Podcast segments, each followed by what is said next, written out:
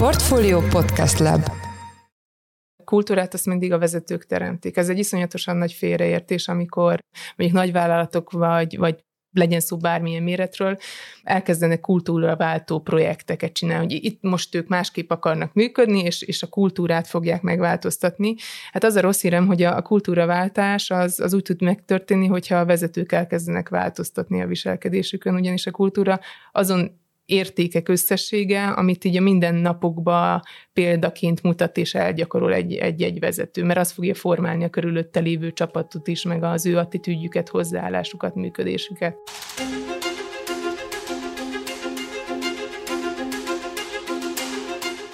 Tőkések nem értenek a humán tőkéhez. A humán erőforrással kapcsolatos szakmai ismeretek fájó módon hiányoznak a befektetők oldaláról, pedig szinte mindig azt halljuk, hogy mindig mindenki a csapatba fektet. De mi ez a humántőke? Hogyan tudjuk definiálni, és hogyan lehet bemutatni gyakorlati példákkal? Van ennek kultúrája Magyarországon, vagy pont ellenkezőleg mi az elvesztegetett tehetségek országa vagyunk? Én Orosz Márton vagyok, a Portfolio heti podcastjének házigazdája, és erről a témáról kérdezem mai vendégemet, Tarcali Patriciát, a Future Proof Consulting társalapítóját, aki itt van velem a stúdióban. Szia, köszönöm, hogy bejöttél hozzánk itt a heti podcast podcastbe. Szia Marci, köszönöm a meghívást és a lehetőséget. Rögtön az első kérdésem az, hogy egy picit segíts nekünk definiálni ezt az egész témakört. Mi az, hogy humántőke? Hogy lehetne ezt, ezt így bemutatni akár mondjuk gyakorlati példákkal? Egy picit hátrébről kezdem, és rögtön üzleti kontextusba helyezem, és pontosan azért, mert a humántőke akkor lesz humántőke, és nem csak erőforrás, hogyha ezt üzleti kontextusba tudjuk kezelni. És amikor mindegy, hogy, hogy ez egy vállalkozás, vagy bármilyen intézmény elkezd egy üzleti tevékenységet, akkor az a cél, hogy valamilyen, valamilyen eredményt érjenek el, tehát tervezésre, célállítással kezdenek, és ezután a, következő lépés, hogy erőforrásokat kell hozzárendelni, ez általában ugye pénztőke típusú és humántőke típusú erőforrás. Ez az a kettő, ami nélkül nem indulhat semmiféle vállalkozás vagy tevékenység. És az utóbbi esetében akkor beszélhetünk humán tőkéről, hogyha azt nem egy, egy egyszerű beruházásként, mint hogy egy eszközberuházás lenne, aminek utána értékcsökkenése van, és egy statikus adott állapotban használjuk, tehát hogy ahogyan bekerül mondjuk az ember egy vállalkozásban azzal a képesség, kompetencia rendszerrel, amivel ő bír, mind fizikai, mind, mind szellemi kapacitás szempontból, hanem mint befektetés kezeljük, és azt mondjuk, hogy azok a készségek, az a kompetencia rendszer, amivel rendelkezik, az egy jelenlegi állapot, annak van egy potenciálja, ahova el lehet juttatni, és amit kiaknázva nagyobb előnyre lehet szert tenni, mind személyes szempontból, tehát egyéni fejlődés szempontból, mind pedig olyan szempontból, hogy mi lesz az üzleti hozzáadott értéke.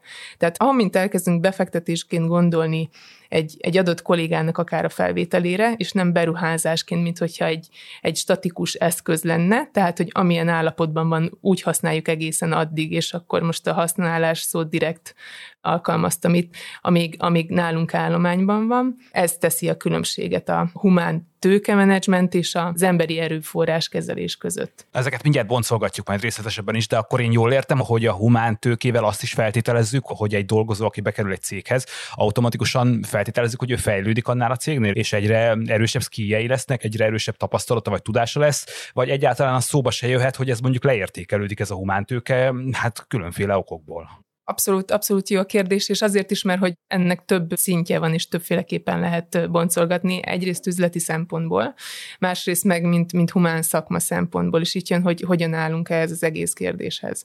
Hogyha ha nincsenek meg azok az alapok, amik ahhoz szükségesek, hogy, hogy potenciált lehessen kibontakoztatni, és ez, hogy minden egyes vezetőnek, csapatnak, szervezetnek a, a képességét azt lehet mérni, lehet összehasonlíthatóvá tenni, és ezek alapján lehet fejleszteni, de ennek a rendszerét rendszerét, ezt létre kell hozni, meg kell teremteni. És ehhez a vezetők szükségesek, hogy ők ezt elvárják, hogy egyáltalán megtörténjen ez a, ez a fejlesztési irány és igény. Hogyha ez, ez nincsen, és nincsen meg az igény rá, tehát hogyha egy picit ilyen Taylori szemlélettel állunk hozzá, ami így a, az egész úgymond HR szakmának a kezdete volt, amikor azt mondtuk, hogy tulajdonképpen az ember az az eszköznek a, a része. Tehát, hogy a gyártósor mellett egy ugyanolyan egység, mint egy bármelyik másik alkatrésze annak a gyártó eszköznek.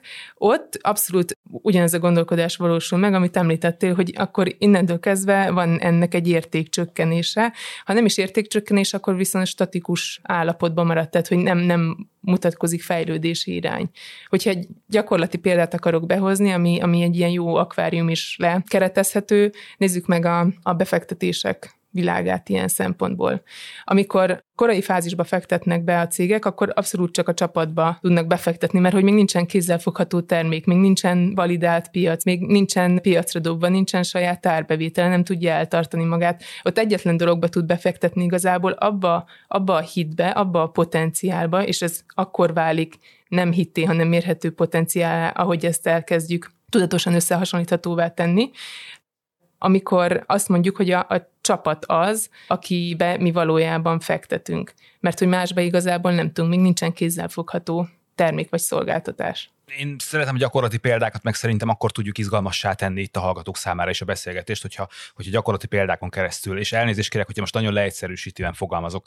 Mondok egy példát, én gyakran megfordulok különféle élelmiszeripari gyárakban, munkám részeként, és valahogy évekkel ezelőtt megmaradt bennem egy kép, egy, egy sajgyárban voltam, egy tejipari üzemben, Hajdú-Bihar megyében, ha jól emlékszem, és hát aki nem volt még ilyen gyárban, annak elmondanám, hogy itt például nem nagyon van természetes fény, nyilván itt a, a szigorú higiénés és gyártás technológia elő előírások miatt, és volt ott egy néni, szerintem ilyen 55-60 közötti hölgy lehetett, akinek az volt a munkája, hogy oda toltak neki egy, egy tálcányi, egy raklapnyi sajtot, és azt ő mindegyiket megfogta kézzel, ezek ilyen kis kör sajtok voltak, megfogta, megnézte, és rátette a futószalagra, és hogyha valami hibát talált, akkor kivette onnan. Az ilyen legegyszerűbb, és most nem degradálni akarom az ő munkáját, félrejtés ne essék, szerintem ez egy nagyon embert próbáló feladat, minden nap ezt csinálni. Mondjuk az ő munkájában is meg tudjátok találni a humán tőkét, például, hogyha egy ilyen gyárral kerül kerültök kapcsolatba, mert mondjuk megkerestiteket, hogy segítsetek kiaknázni a, a dolgozókban rejlő humántőkét, az ilyen legegyszerűbb munkafolyamatokban is megtalálható ez?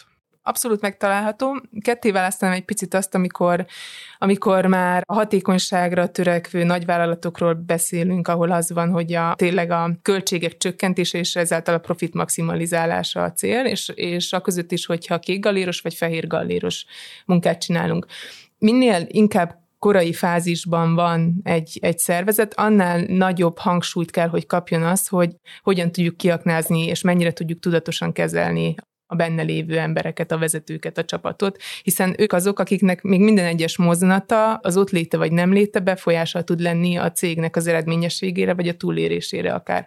Ahogyan ez már tolódik el oda, hogy, hogy profit maximalizálás, hatékonyság növelés, a költségcsökkentés által gyártóüzemek vannak, ott olyan jellegű humánfejlesztéseket lehet csinálni, meg elősegíteni, ami az adott folyamatnak a hatékonyabb elvégzését segíti. Ez neki egyfajta tudás meg tapasztalat gyarapodás, de egyáltalán nem biztos, hogy a, az ő erősségét aknázza ki. Míg az előbbi esetben, ahol, ahol még abszolút korai fázisban vagyunk, tehát hogy, hogy gondoljunk bele befektetői szemmel, hogy a pénzünket egy sok esetben még egy tapasztalatlan vezetőre, csapatra bízunk, főleg, hogyha itt fiatalakról van szó, akik akár egyetem alatt kezdtek el valamilyen ötletet megvalósítani, és ott csak abban tudunk bízni, hogy bennük van az a, az a lehetőség, hogy képesek lesznek piacra juttatni, és ott pedig megsokszorozni azt a piaci potenciált, ami benne van a termékbe mert hogy azt keresik, hogy tulajdonképpen ugye minden esetben, hogy hogyan tudják tízszerezni a befektetésüket. Mindig ez a tízszeres szorzó, de ebben a korai fázisban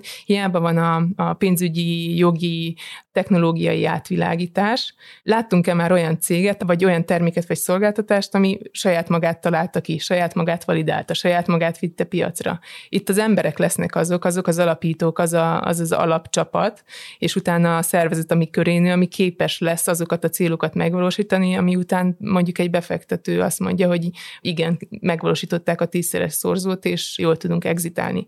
Tehát, hogy, hogy a, gyakorlatban ez, ez mind a két oldalon és mind a két típusú vállalatnál, illetve vállalkozásnál megfigyelhető, csak másképp csapódik le, és más a feladat. Én amikor bemutattalak, akkor azt mondtam, hogy te humántőke szakértő vagy. Mivel foglalkoztok? Egy kicsit mesélj a munkádról. Kezdjük már onnan, hogy például egy cégen belül kikeres meg titeket. Én azt gondolnám, hogy a HR valamiért ott látnak lyukakat, és azt gondolják, hogy, hogy ti tudtok nekik segíteni. De hogy, hogy, hogy álltok neki egy projektnek, tipikusan például milyen projektjeitek vannak, milyen cégekkel dolgoztok.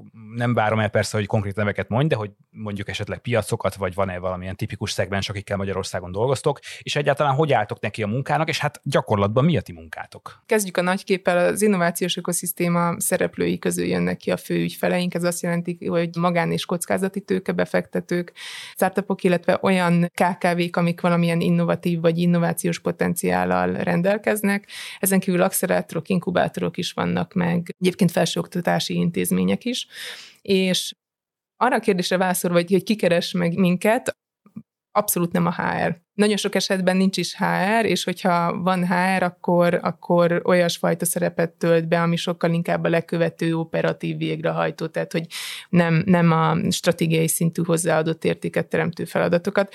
Így mindig a, vagy a tulajdonos, vagy, vagy valamilyen vezető döntéshozó szerepben lévő ember az, aki minket megkeres. Azt gondoltam, hogy azért nem a HR-esek, mert hogy azt gondolják a HR-esek, hogy ők tudják a ti munkátokat is, vagy a ti szakterületeteken is képben vannak. Abszolút nem tapasztalom ezt partnerként egyébként, és, és Nekünk azért a vezetők, meg a tulajdonosok a jó megrendelőink, mert amikor elkezdünk egy folyamatot, akkor mindig a, az üzletből indulunk, és ez első körben általában meglepő számukra, hogy az első egy-két-három x óra azzal telik el, hogy csak az üzletről, a piacról, amin mozognak, arról beszélünk, és azt, azt igyekszünk megérteni, tehát hogy az összes kihívásokat, mi, mik azok a nehézségek, anomáliák, amikkel küzdenek, milyen tünetek vannak, ami miatt beívnak. Mindig van valami tünet, ami miatt hívnak minket.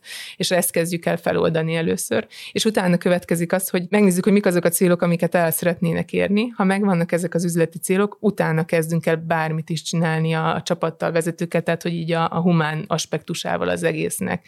Mert hogy, hogy attól lesz ez befektetés szemléletű és humán tőke szemléletű együttműködés, hogyha ha abszolút az üzleti célokat szolgáló csapatot hozunk, ami most egy hirtelen hallásra kapitalistának hangozhat egy kicsit, ugyanakkor, hogyha ha belegondolunk abban, hogy olyan embereket veszünk föl, és találunk, akik pozícióban nem csak, hogy megtalálják a helyüket, de van lehetőségük kibontakozni, ott az erősségeiket kamatoztatva valamit alkotni, ergo akár önmegvalósítani, vagy hozzá, azt érezni, hogy hozzáadott értéket teremtenek, az a kulcsa a megtartásnak és a fejlődésnek. Hogyha az egyéni megtartás és fejlődés és jól lét megvan, onnantól épülhet föl utána az egész csapat megszervezett. Tehát, hogy nagyon fontos vezetői feladat az, hogy úgy rakjuk össze a csapatot, hogy, hogy mindenki a helyén van, és tud hozzáadott értéket teremteni. Hogyha jól értem, akkor például egy kockatőke cég megkeres titeket, mert azt látják, hogy van mondjuk náluk egy startup, aki, aki megrekedt egy bizonyos fejlődési fázisban, és úgy érzékelik, hogy például azért rekedhetett meg, mert mondjuk HR oldalról vagy munkaerő oldalról nem tud olyan dinamikusan fejlődni, mint egyébként amekkora potenciál van ebben a startupban, vagy hát most nevezük startupnak, vagy bármilyen fázisban levő vállalkozásnak? Ez már egy nagyon tudatos megkeresés lenne. Ennél sokkal, sokkal egyszerűbb és konkrétabb igények szoktak lenni, például szeretnénk felvenni egy X-típusú embert, ez most lehet bármely, egy product kezdve egy fejlesztőn át, egy marketinges szélszes, és van az a jó-rossz szokásunk, hogy mindig megkérdezzük, hogy de miért. Tehát, hogy, hogy mi az oka annak, hogy ő pont azt a a munkaerőt keresi, és nagyon sokszor kiderül, hogy igazából első körben nem is munkaerő hiányról, vagy munkaerő felvételnek a szükségéről van szó, hanem, hanem a működésen belül van valami olyan diszfunkció, amit változtatni kell ahhoz, hogy azt a célt el tudja érni, amit szeretne ez az adott tulajdonos vagy vezető, aki megkeresett minket. És a nap végén lehet, hogy oda fog valamikor majd kifutni egy későbbi időpontba, hogy, hogy fel kell venni embert, de az már egyáltalán nem biztos, hogy azt az embert, amivel ő minket megkeresett, hogy milyen típusú embert szeretne. És itt jön be az, hogy hogyan tudunk a HRS tudással, tapasztalattal, de üzleti szemléletben úgy segíteni és jól kérdezni a vezetőknek, hogy azt a célt szolgáljuk, ami, ami az eredeti eredeti volt. Itt jön be az, az a kérdés, hogy ez igazából ugye kinek a felelősség, hogy ez most vajon a, a HRS szakembereknek, szakértőknek, tanácsadóknak a felelőssége, hogy, hogy oktassanak a piacon, jól csinálják, ki érdemeljék azt a helyet az üzleti döntéshozó asztalnál, hogy behívják őket egyáltalán egy ilyen meetingre, beszélgetésre, döntéshozásra, ahol hozzáadott értéket tudnak teremteni, vagy pedig a vezetőnek a feladata, hogy ő ezt elvárja.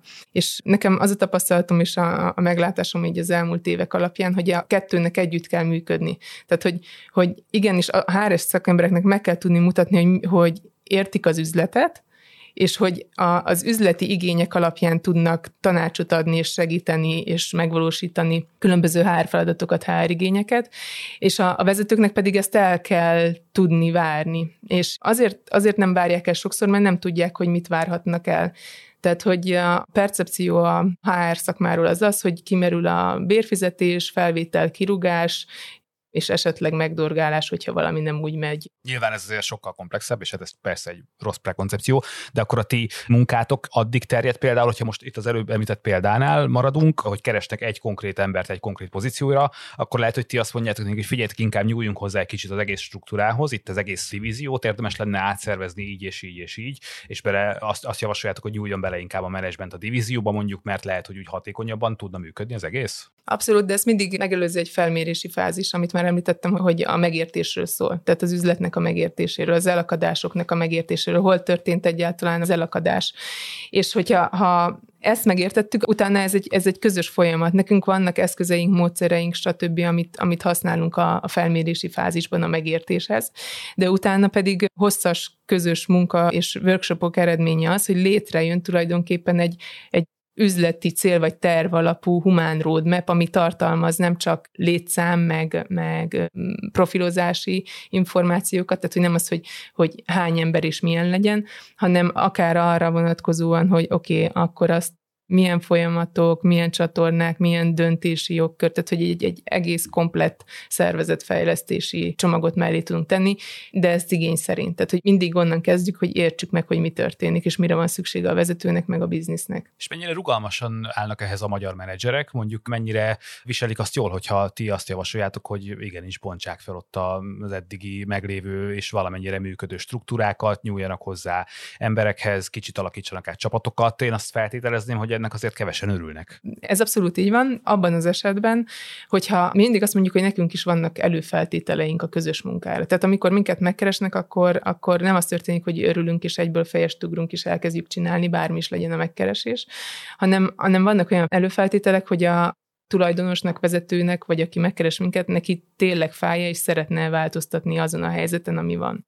Abban az esetben, és itt jön a válaszpont, hogyha ez már üzletileg kimutatható hátrány, és nem tudom, deficitet jelent az a, az a tünet, ami éppen van a szervezetben, tehát hogy ez már a, a zsebének, pénztárcájának is fáj, akkor, akkor az esetek nagy százalékában hajlandó változtatni. Hogyha nincsen meg az anyagi nyomás azokban a szervezetekben, ahol, ahol jól megy minden, mert mondjuk olyan a piaci körülmény, olyan a termék, a szolgáltatás, hogy, hogy viszik, mint a cukrot akkor is, hogyha nem tudom, kartonos túl van otthon, abban az esetben nagyon nehéz változtatni, mert hogy igazából a vezetőn, a tulajdonoson nincs meg a változási kényszer, nincs meg az az üzleti nyomás, hogy neki valamit másképpen kelljen csinálni. És mindig az üzleti nyomás az, ami változásra bírja a vezetőket, és mi ezt keressük, és velük tudunk jól dolgozni. Azt feltételezem, hogy egy menedzser, aki titeket már megkeres, vagy megtalál, ő már egy nagyon tudatos menedzser, és valószínűleg van egy olyan háttértudása ehhez az egész sztorihoz, ami, ami azért motiválja őt arra, hogy igenis merjen változtatni, és akarjon változtatni, de jól állunk. Mi ebben mondjuk a magyar menedzserek, vagy a magyar cégek egyébként például Nyugat-Európához viszonyítva nagyon másképp gondolkodnak ezen a területen, vagy azért nagyjából hasonlóak a kihívások? Általában a, a vezetői kihívások nagyon, nagyon hasonlóak, és ez azért is van, mert a vállalati életciklusból adódóan és a, a vezetői érésből adódóan mindig vannak olyan fordulópontok, amik hasonló jellegű kihívásokat jelentek. Például tegyük fel azt, hogy, hogy mondjuk egy cégalapításnál egy ötletgazda, aki később az alapító tulajdonos lesz, ők általában valamilyen specialista szerepben látják meg azt a lehetőséget, hogy mit kellene másképp csinálni, vagy miből lehetne terméket, szolgáltatást létrehozni. Ez, ez általában ez a lendület egészen odáig elviszi őket, amíg, amíg viszonylag kicsi a csapat, alacsony a komplexitás, és kézi vezérelni lehet a társaságot. Ahogy már bejön egy nagyobb komplexitás, egy nagyobb méret, az már egy másfajta vezetői hozzáállást, attitűdöt igényel, tehát nem elég jó specialistának lenni, operatív vezetőből el kell kezdeni a stratégiai vezető irányba elmozdulni, és ez nem a vállalaton beli hierarchikus lépcsőket jelenti a specialista operatív vezető, stratégiai vezető, hanem a vezetői érésnek a szintjeit. Tehát, hogy hogyan tud ennek a vezetői érésnek a különböző kihívásaival megküzdeni. Ez, ez mindenkinek ugyanaz, ugyanaz, mint a, a gyereknél a, a fejlődés. Minden gyerek ugyanazon a fejlődési szakaszon megy keresztül, ugyanígy a vezetők is ugyanezeken mennek keresztül, és a, a különbségek ezek egyénileg vannak, mindegy, hogy most azt nyugat-európai, vagy magyar, vagy bármilyen vezetőt nézünk, hogy megvan-e neki az, a, az az igénye, az a fájóbb pontja, ami életre hívja azt, hogy segítséget kérjen és elkezdjen együttműködni. De itt jön be az, hogy, hogy tanácsadóként, HR-esként, akármilyen HR szakemberként nekünk, nekünk tudni kell megmutatni, hogy, hogy miben tudunk segíteni. azon túl, amikről már beszélgettünk. Egyébként akkor úgy is feltettem a kérdést, hogy mondjuk jól gondozzák a magyar cégek a humántőkét, jól foglalkoznak vele, vagy mondhatjuk azt, hogy hát nem is tudom, Magyarország 2023-ban is a kiaknázatlan és elvesztegetett tehetségek országa? Ahhoz, hogy jól legyen használva a humántőke, ennek a kultúráját meg kell teremteni, és a kultúrát azt mindig a vezetők teremtik. Ez egy iszonyatosan nagy félreértés, amikor mondjuk nagyvállalatok vagy, vagy legyen szó bármilyen méretről, elkezdenek kultúraváltó projekteket csinálni, hogy itt most ők másképp akarnak működni, és, és a kultúrát fogják megváltoztatni. Hát az a rossz hírem, hogy a, a kultúraváltás az, az úgy tud megtörténni, hogyha a vezetők elkezdenek változtatni a viselkedésükön, ugyanis a kultúra azon értékek összessége, amit így a mindennapokban példaként mutat és elgyakorol egy-egy vezető, mert az fogja formálni a körülötte lévő csapatot is, meg az ő attitűdjüket, hozzáállásukat, működésüket. Hogyha ez nincsen meg, tehát hogy nincsenek meg azok a vezetők, akik ezt elvárják és jól csinálják, és azért azt látom Magyarországon, hogy a, az elmúlt, hát most már majdnem négy évünket azzal töltöttük, Nekünk volt egy karrierváltásunk, nagyvállalati szférából jöttünk, ott több mint egy évtizedet, a kolléganőm majdnem 20 évet eltöltött, és azt láttuk, hogy ugye ott sincsen jól használva a HR, ugyanezzel a problémakörrel küzdöttünk, hogy hogyan tud igazi üzleti partnerré válni. Mindig variálnak az elnevezés, hogy ne HR-nek hívjuk, így hívjuk, úgy hívjuk. Igazából nem az elnevezés a probléma, hanem, hanem az, hogy hogyan kezelik, vagy hogyan csinálják ezt a, az adott kollégák. És amikor kijöttünk az innovációs ökoszisztémába, azt tapasztaltuk, hogy, hogy az a pozitív élmény van, hogy üres lap effektus szinte. Tehát, hogy, hogy még az a prekoncepció vagy rossz percepció sincsen meg, hogy a, a HR csak felvételre, meg kirugásra jó, meg a, a bérek elszámolására, hanem teljesen üres lap, tehát, hogy tulajdonképpen egy kategóriát kell elkezdeni építeni, és megmutatni azt, hogy, hogy hogyan tud hozzáadott értéket teremteni ilyen szempontból. Kérdésednek a második felére válaszolva, hogy vajon elvesztegetette egy, egy tehetség, vagy egy humántőke Magyarországon, Két dolog történik, amikor, amikor azt érezzük, hogy nincsen kiaknázva a mi potenciálunk, vagy a, nem a, a készségeink optimumán vagyunk használva.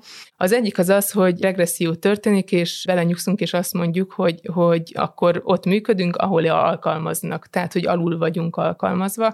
Ez egy iszonyat nagy kiaknázatlan terület, tehát, hogy egy veszteség mind, mind, a, mind az egyén, mind a vállalkozás, és egyébként így gazdasági szempontból is. Mind a mellett pedig elégedetlenséget okoz a, és feszültséget az adott munkavállalóba, aminek utána még hosszú távú következményei vannak, nem csak egyéni szinten, hanem ez, ez ilyen pillengó effektusként megy tovább a csapatra, a vezetőre, és onnan keresztül az egész szervezetre. A másik verzió, hogyha nem elvesztegetett, akkor azt mondja ez a humán tőke, hogy ha nekem itt nincsen termőtalaj, akkor én addig megyek, amíg olyan közeget találok, ahol el tudok kezdeni virágozni és kinyílni, és azt csinálni, ami, ami az én készségeimnek és kompetenciámnak az optimumán működtethető. És ilyenkor történik az, hogy beindul a szellemi tőke elvándorlása.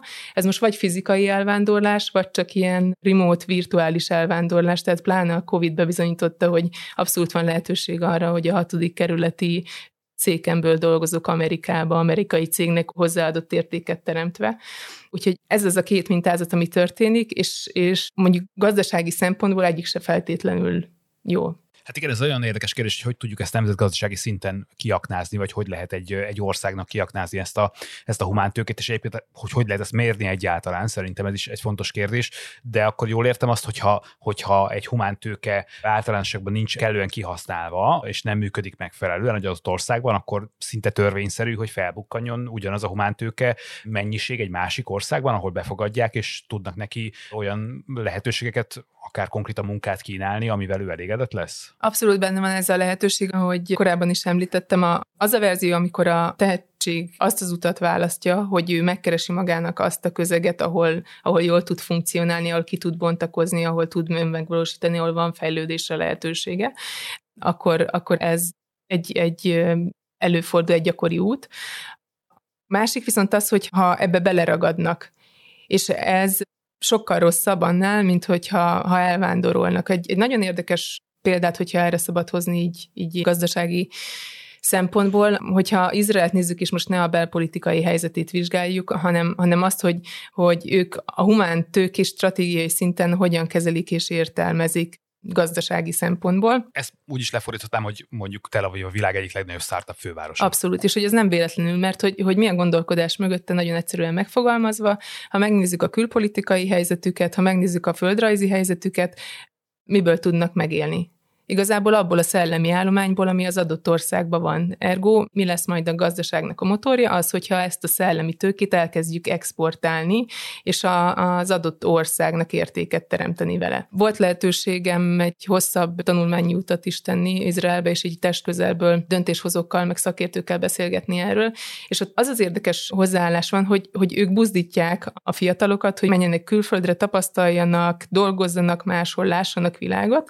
de az a gond gondolkodásmód, hogy ők utána visszaadnak. Tehát, hogy, hogy ez nem kérdés, hogy visszajönnek, és elkezdenek a saját hazájukban értéket teremteni, vagy pedig olyan céget létrehozni, ami, ami utána az ő GDP-jükhoz tesz hozzá. Ez lehetne egy út egyébként Magyarországon is mondjuk, hogyha arra sokkal jobban ösztönöznénk, akár kormányzati szinten, vagy akár nem is tudom, talán vállalati összefogással, vagy egyetemi szinten a fiatalokat, hogy igenis menjenek külföldre gyakorlatra, ott, ott éljenek olyan életet, ami, ami egy hétköznapi munkavállaló élete, nem tudom, a szilíciumvölgytől kezdve Észtországon átsorolhatnánk itt ezeket a környékeket. És eddig oké, okay, hogy biztos so- sokan szívesen kimennének, hogyha kapnának valamilyen ösztönzőt, vagy még többen kimennének, csak nekem az a kérdés, hogy vajon vissza is jönnének-e? Ketté bontanám a kérdést, anélkül, hogy én egy gazdaságpolitikai szakértő lennék a, a saját tapasztalatom és véleményem alapján, azt látom, hogy, hogy mindenképpen egy kiaknázatlan terület az, hogy az export képességét, az export értékét, szellemi export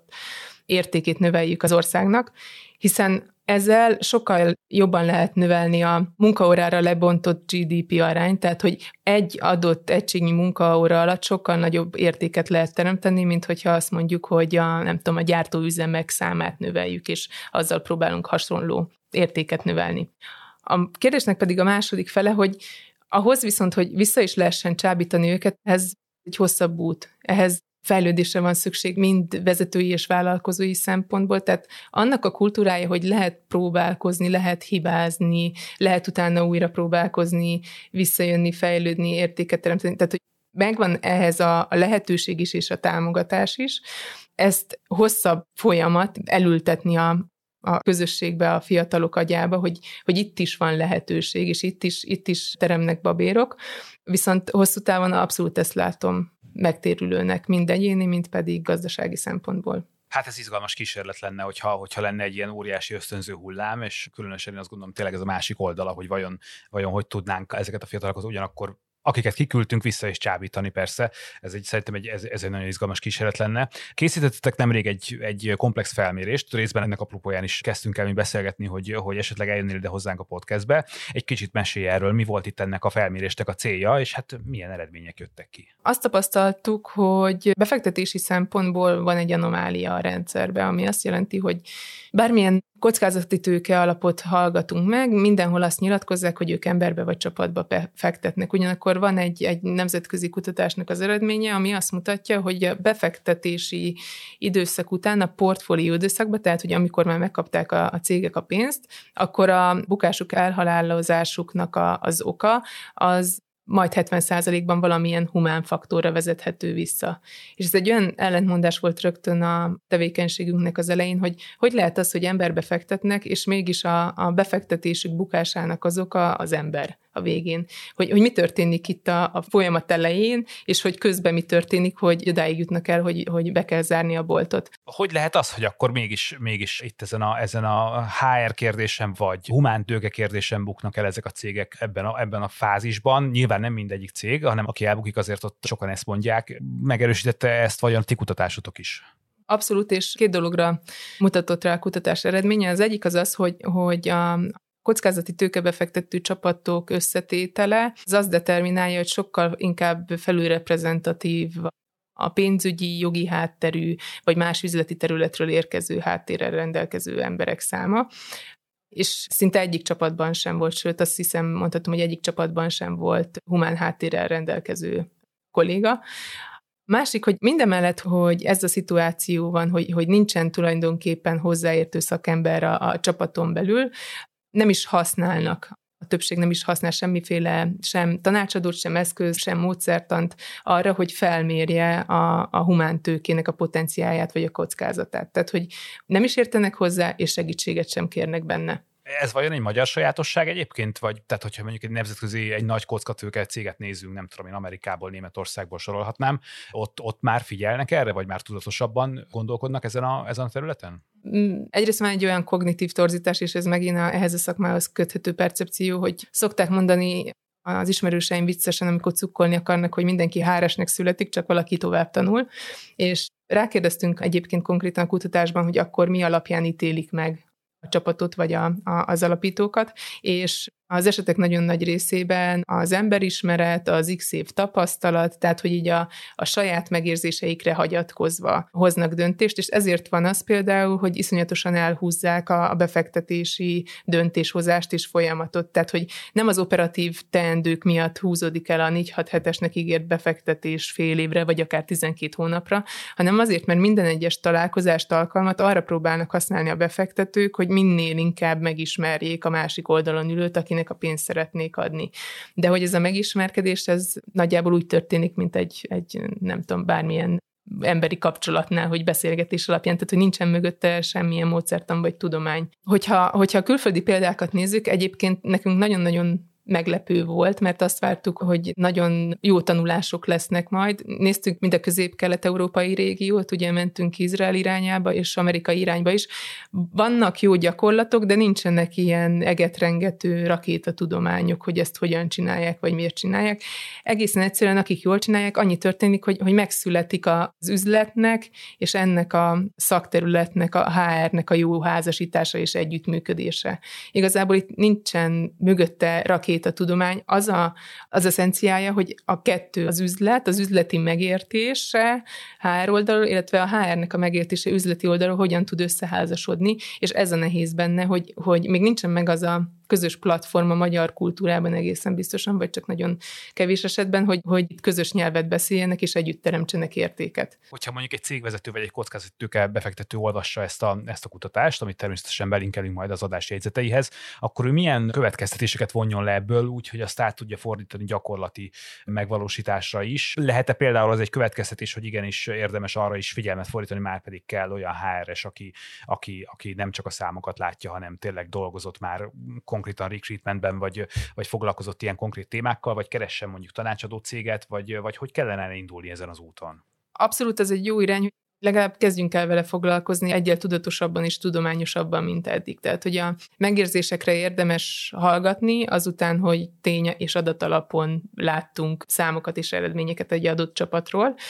Viszont ennek hiánya nélkül elmehetünk tulajdonképpen lottozni is, mert hogy, hogy vagy igazam volt, vagy nem, vagy beválik, vagy nem, de hogy, hogy ezek minden egy csapatnak a, a kapacitását, a, a vezetői potenciát, az, hogy, hogy egy alapító mondjuk meddig tudja eljuttatni a céget, és mikor jön az, hogy, hogy mondjuk le kell már váltani az ügyvezetői székből, mert nem ő lesz az, aki tovább tudja vinni, ezek mind, mind, mind mérni lehet, és, és ez alapján fejlesztési terveket lehet írni. Tehát, hogy, hogy csak kezdjenek el egyel tudatosabban foglalkozni ezzel, és másik oldalról, ami, ami meg egy nagyon érdekes következtetés lesz majd, az az, hogy a, a portfólió management időszakban, amikor, amikor már a cégek gazdálkodnak az adott befektetési összeggel, amit kaptak, annak a, az aránya, hogy mennyit költenek a csapatfejlesztésre, a tudatos növekedés lekövetése, tehát hogy amikor mondjuk a néhány emberből csapat lesz a csapatból, utána már egy szervezet lesz, tehát hogy ott, ott már nem csak a haverok vannak benne, hanem,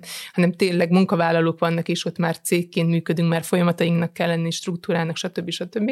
A legkevesebbet költik arányaiban a befektetésből a, a startupok erre. És és a befektetők saját bevallásuk szerint is a legkevésbé tudnak segíteni olyan jellegű kérdésekben, ami vagy vezetői alakadás, vagy, vagy szervezetfejlesztési, csapatfejlesztési kérdés. Hogyha egy ideális világban élnénk, és cégvezetők vagy kockázati tőkebefektetők hallgatnak minket, vagy, vagy olvassák a kutatásotokat, akkor mondjuk mit gondolsz, hogy, hogy mit kellene látnunk évtizedes távlatban, milyen, milyen eredményei lehetnének, akár a magyar gazdaság egészének, akár mondjuk nem tudom, a cégek életében ennek a, ennek a fejlődésnek, hova lehet itt ezzel eljutni? Hogyha ha nagyon röviden és egyszerűen szeretnék válaszolni, akkor, akkor a pénzügyi mutatókat, számokat tekintve abszolút egy pozitív elmozdulás, ez, ez mind gazdasági szervezet szinten, tehát hogy egy vállalkozás szintjén, mind befektetési megtérülés szempontból, és össztermelékenység, tehát hogy gazdasági termelékenység szempontból kimutatható eredmény lenne. Másik oldalról viszont, hogyha ha sikerülne visszacsábítani azokat a, a fiatalokat, akik esetleg azon gondolkoznak, vagy már esetleg el is mentek, és, és máshol teremtenek értéket a, a tehetségükkel, meg a, a saját humán kapacitásukkal, és itthon tudnának értéket teremteni, az mind egyéni, mind vállalati, vagy pedig gazdasági szempontból egy, egy pozitív eredményt mutatna. De szükségünk van arra, hogy, hogy vezetői szempontból is elinduljon egy érés, legyen, legyenek azok a vezetők, akik ezt elvárják, és elkezdik jól alkalmazni a humán tőke menedzsmentet. Hát akkor innen is arra buzdítjuk a, a vezetőket, a cégvezetőket, hogy foglalkozzanak ezzel a kérdéssel, mert ez komoly értéket képvisel a cégben, és akár a profitra is érdemi hatással lehet. Én köszönöm szépen Tarcali Patriciának, a Future Proof Consulting társalapítójának, hogy bejött hozzánk a stúdióba, és beszélgethettünk egy kicsit erről a, az érdekes témáról. Köszönöm, hogy itt lehettem. Ez volt tehát a Portfolio heti podcastja augusztus 9-én szerdán. Ha tetszett az adás, akkor iratkozz fel a Portfolio podcast csatornájára minden olyan platformon, ahol podcastet hallgatsz. Új adással legközelebb egy hét múlva jelentkezünk. Köszönjük a figyelmet, sziasztok! Reklám következik.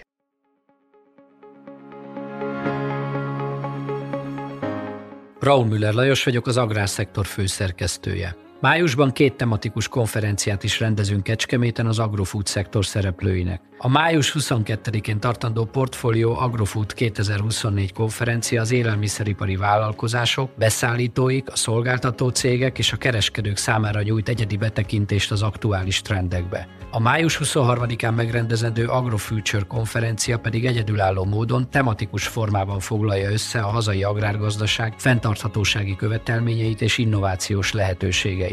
Jöjjön elő is, részletek és jegyek a portfolio.hu per rendezvények oldalon.